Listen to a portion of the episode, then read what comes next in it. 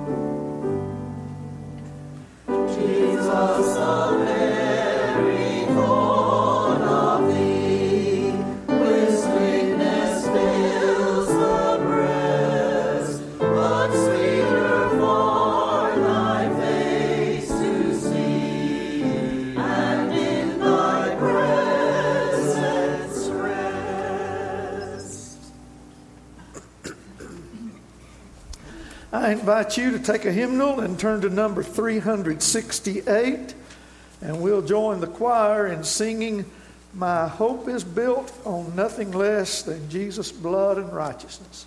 Let's stand as we sing.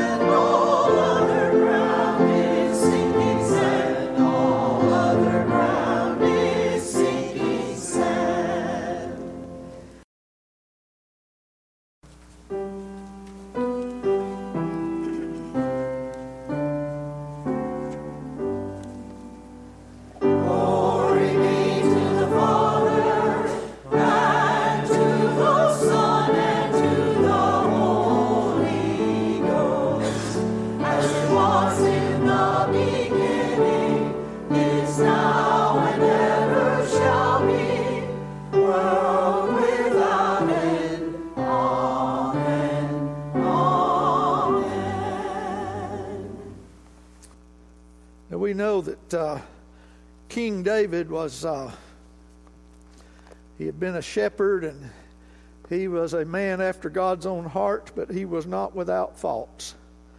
In chapter 11, verses 1 through 15 of 2 Samuel, we hear this story about King David. In the spring, when things are off, when kings are off to war, David sent Joab along with his servants and all the Israelites, and they destroyed the Ammonites, attacking the city of Rabbah. But David remained in Jerusalem. One evening, David got up from his couch and was pacing back and forth from the, on, on the roof of the palace. From the roof, he saw a woman bathing. The woman was very beautiful. David sent someone and inquired about the woman. The report came back Isn't this Eliam's daughter, Bathsheba, the wife of Uriah the Hittite? So David sent messengers to get her. When she came to him, he had sex with her. Now she had been purifying herself after her monthly period. Then she returned home. The woman conceived and sent word to David. I'm pregnant, she said. Then David sent a message to Joab Send me Uriah the Hittite. So Joab sent Uriah to David. When Uriah came to him, David asked about the, the welfare of Joab and the, and the army and how the battle was going. Then David told Uriah, Go down to your house and wash your feet. Uriah left the palace, and a gift from the king was sent after him. However, Uriah slept at the, at the palace entrance with all his master's servants. He didn't go down to his own house. David was told Uriah didn't go down to his own house. So David asked Uriah, Haven't you, haven't you just returned from a journey? Why didn't you go home? The, the chest and Israel and Judah are all living in tents, Uriah told David. And my master Joab and my master's troops are camping in the open field. How could I go home and eat, drink, and have sex with my wife? I swear on your very life, I will not do that. Then David told Uriah, Stay here one more day. Tomorrow I'll send you, you back. So Uriah stayed in Jerusalem that day. The next day, David called for him, and he ate and drank, and David got him drunk. In the evening, Uriah went out to sleep in the same place alongside his master's servants, but he did not go down to his own home. The next morning, David wrote a letter to Joab and sent it with Uriah. He wrote in the letter, Place Uriah at the front of the fiercest battle, and then pull back from him, so that he will be struck down and die. The word of God for the people of God. Let us pray. God, we give thanks for this day. The, the heat is not as hot as it was. The air seems cooler and fresher. But any day, whatever the temperature, whatever the climate and the condition of the, of the weather, uh, you are our God, and we praise you and give you thanks for the gift of life. We give you thanks for those with whom we share it and for the many experiences of our life. Uh, some we have spent running from you, uh, some we have spent searching for you, but through it all, we are most thankful that we have found you and your great love in Jesus Christ. We celebrate today the gift of life, the, the gift of your presence in all of life, and the promise of eternal life in your presence. We uh, come as we are, thankful that you have given us breath and uh, a, a heart to pump the blood through our veins knowing that even in uh, difficult times, you are present and you give your help uh, by others and uh, by knowledge of humankind, doctors and nurses, and sometimes in miraculous ways.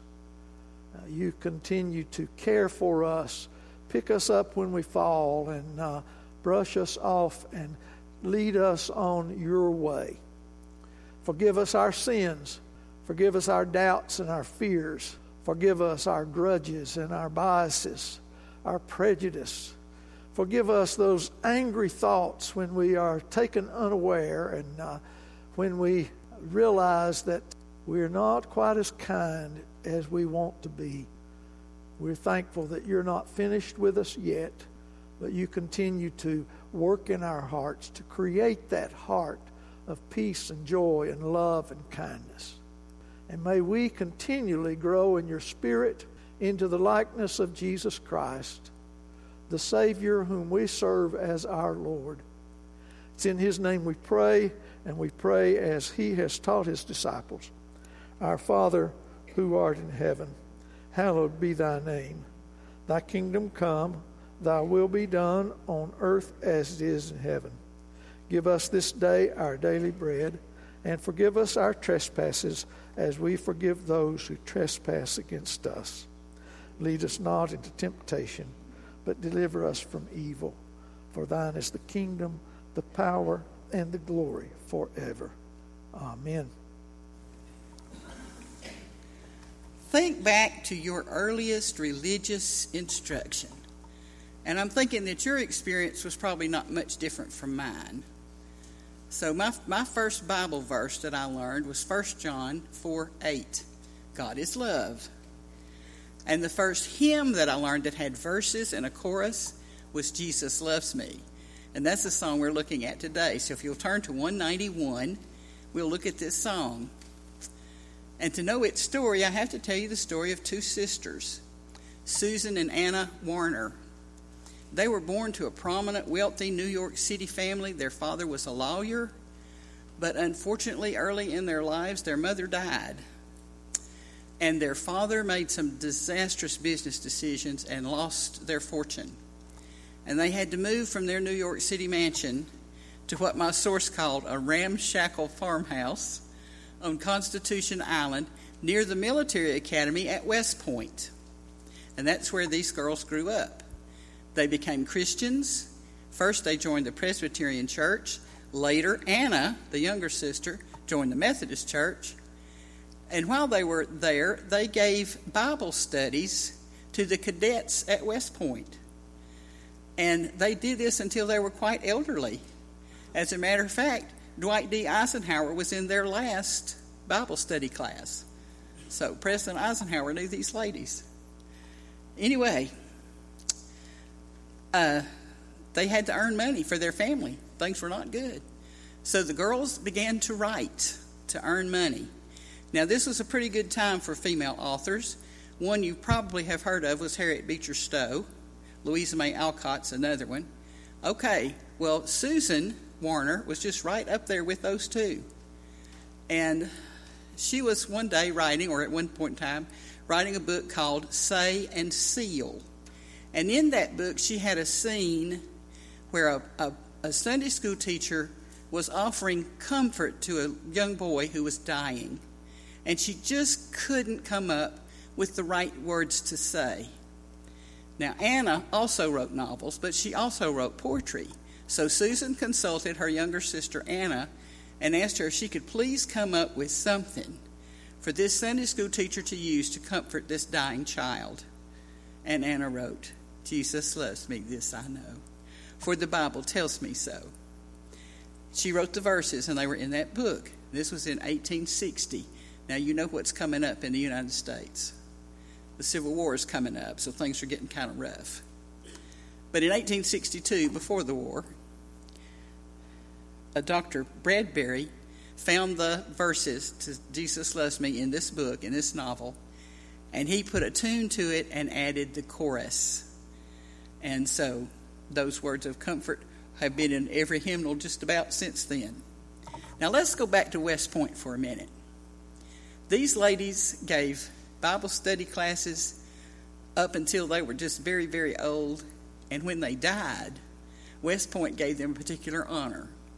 These are the only two civilians buried in West Point Cemetery. So if you go there today, you can see the Warner girls' graves at West Point. So if you can, stand and let's claim these words of comfort for our own again. Jesus loves me.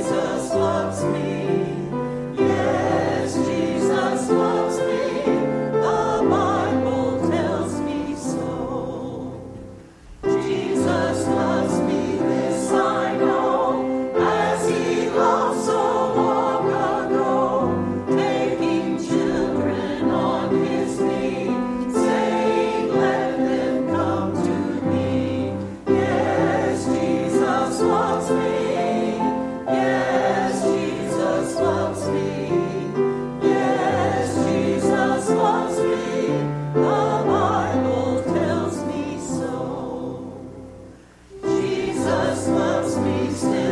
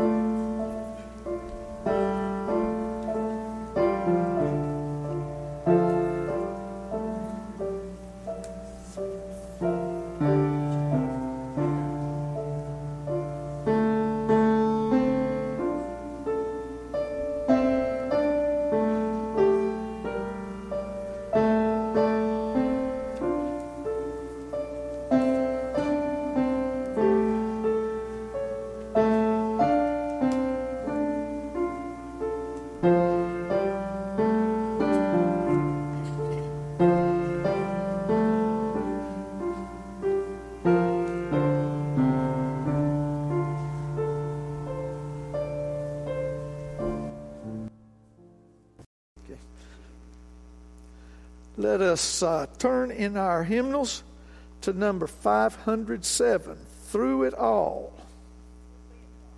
Sing we'll sing it twice okay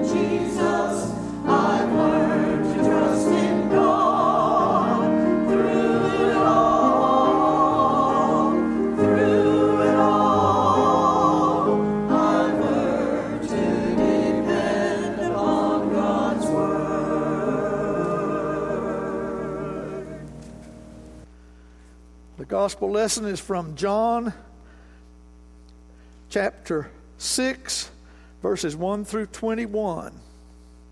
Familiar stories.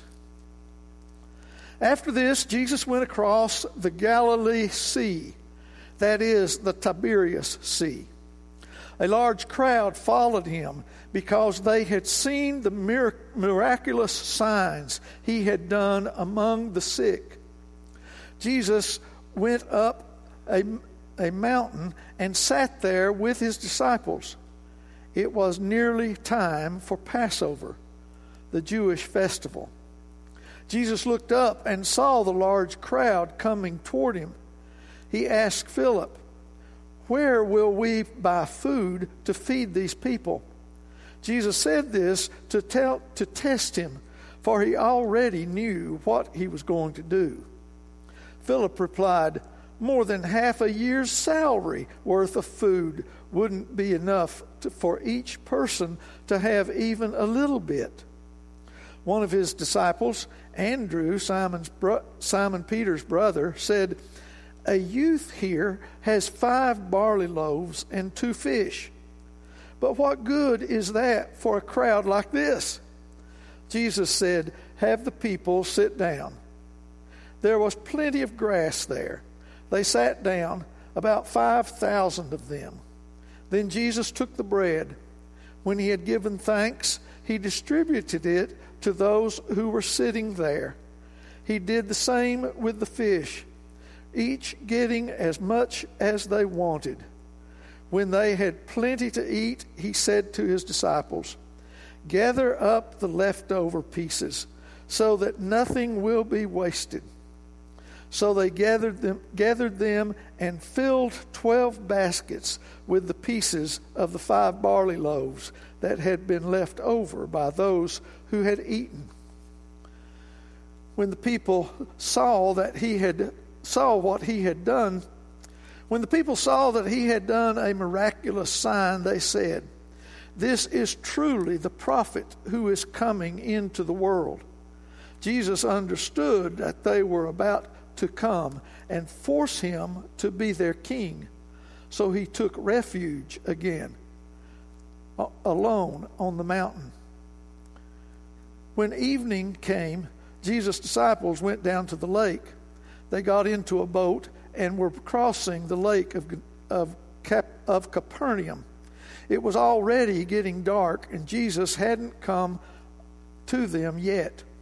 The water was getting rough because a strong wind was blowing. When the, when the wind had driven them out for about three or four miles, they saw Jesus walking on the water. He was approaching the boat, and they were afraid. He said to them, I am. Don't be afraid. Then they wanted to take him into the boat, and just then the boat reached the land where they had been heading. The Word of God for the people of God. Okay, where would you rather start? Within or without? All those for within, raise, raise a hand. All those for without. I'm, well, okay. Now you reminded me of the preacher who uh, was getting a lot of criticism. So he asked his congregation one day, he said, uh, How many of you think you know what I'm going to say today? And everybody raised their hand. He said, There's no point in me telling you I'm going fishing. He did it the next week. And nobody raised their hand. He's, I can't believe I've been preaching to y'all this long and you don't have any idea what I'm going to say. I'm just going fishing. Well, the next week they were ready for him. So when he asked the same question, half of the congregation raised their hand. They, they knew. He said, Okay, you folks tell these folks, I'm going fishing. Actually, what I, what I want to talk about today is is very serious, deeply serious. It's, it's definitely at the heart of the matter. On the one hand, it's so simple, and on the other hand, it's, it's so confusing. Wars have been fought over it. We got two sides within us. And sometimes it's just a matter of how we wake up in the morning we get up mean and obstinate, or we'll get up singing. I actually had a roommate for a while in college who, uh, on his good days, he literally got up singing. On a clear day, I can see forever. But on those other days, I'd say, Dave, how are you? Not a word. Uh, you know people like that. Sometimes when you see them, you just kind of back up a second just to wait and see what their mood is. Some of us have lived with people like that. Let's be honest. Some of us are people like that. Deep within us. Now, here's the thing it's not just moods, it's, it's, it's not just how we feel more honestly, it's the confusion between what we're thinking and how we're feeling, probably. But in all honesty, and the deep truth from Scripture is it's the presence of good and evil and the confusion they can cause us. Because as, as natural animals, we strive to be first. We strive for our own survival over anybody around us if we're left to our animal ways, we'd all be warriors or uh, pack animals of one sort or another out there to consume and to kill our enemies and slay those who get around us. Now that sounds awful, awful negative. I've been reading about bears, and I'm told that bears are really quite friendly creatures, and their main reaction to human beings is fear, and they'll run from us. Ron will tell you a story, one knocking on his back door. But really, folks, they're within us. You know, they're they're those warring tendencies. Now, you you may have forgotten them already you, you, may, you may have been through some things in your life where you finally decided and you made your choice. And maybe it was a maybe that was the moment of your conversion. You accepted Jesus as your Savior, and ever since, well, there's still been those little battles in there, but you knew which way to go. Uh, sometimes there's been some confusion, but you know you prayed long and hard, and well, you know sometimes there's little little things that just seem to hang in there forever, and I'm still trying to decide. What's right? What's wrong? And lots of times when we're thinking about what's right and what's wrong, we go to the right, and then we're faced with what's good, what's better, what's best. And we fight the battles all over again because we'll compromise for good and neglect what's best. We'll get a little bit better, and then we'll get satisfied and we'll sit back and we'll let things go again. I mean, am I Am I out on a limb somewhere? Don't cut it off, please. Uh, does, does that not sound real to you in some ways? Now, that, that's, that's within. Look at it without, outside. Look, look on the outside, and here's how, here's how it comes about Democrats criticize Republicans, Republicans criticize Democrats. Both parties get locked in their ways and governments stall. Americans blame Russians, Russians blame Americans. And we build nuclear arms enough to destroy the world many, many, many, many, many times over. And then we jump on the North Koreans because they're trying to get nuclear weapons, and we criticize Iran because they're trying to get nuclear weapons. Well, it's not just political things, and it's not just national thing. You know, it's uh, Methodists and Baptists, Christians and non Christians.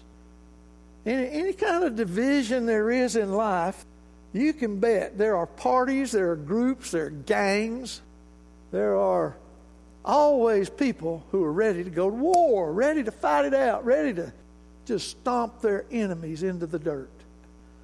Now, I'm not going to tell you there, there is no right and there is no wrong because there definitely is. The way of Jesus Christ shows us the right way. But look what happened to Jesus. As long as he was feeding the people and healing the sick, well, they were so happy and so glad. When he came walking on water, his own disciples were scared, but you know, that, that fear turned into awe and worship. But somebody got jealous. Somebody felt that they were being slighted. Somebody thought that they were losing out. Somebody thought that he was going to upset status quo. Somebody thought that he was trying to take power for himself. Some thought he was the blasphemer. And he was put to death, hung on a cross to die. Now, here's, here's one thing you might not often think when we, when we talk about capital punishment, we can make arguments pro and con. And there are some times when we think, yes, this person should be put to death. But when we kill somebody, even if it's capital punishment, you know, you know something that's within the courts and within our system of justice, does that fix the crime?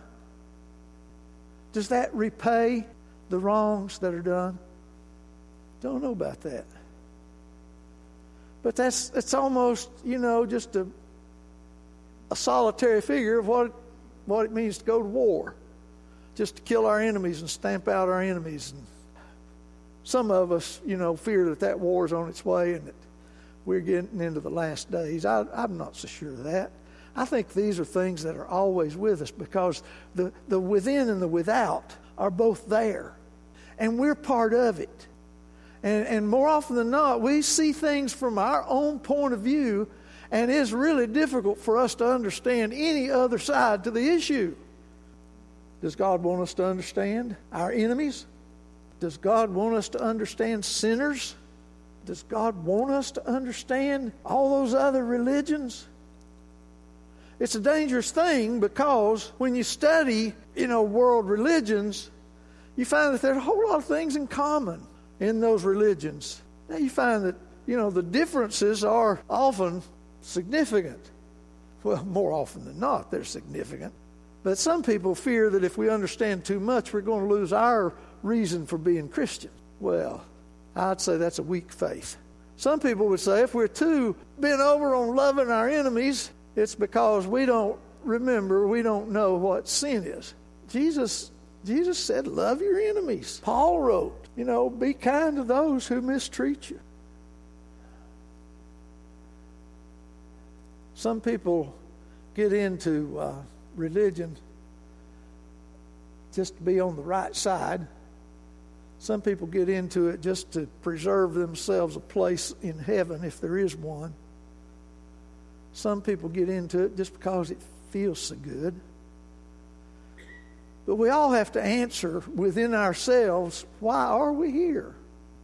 And I would hope that we're here because we know that God is the creator of all that is, and God is one.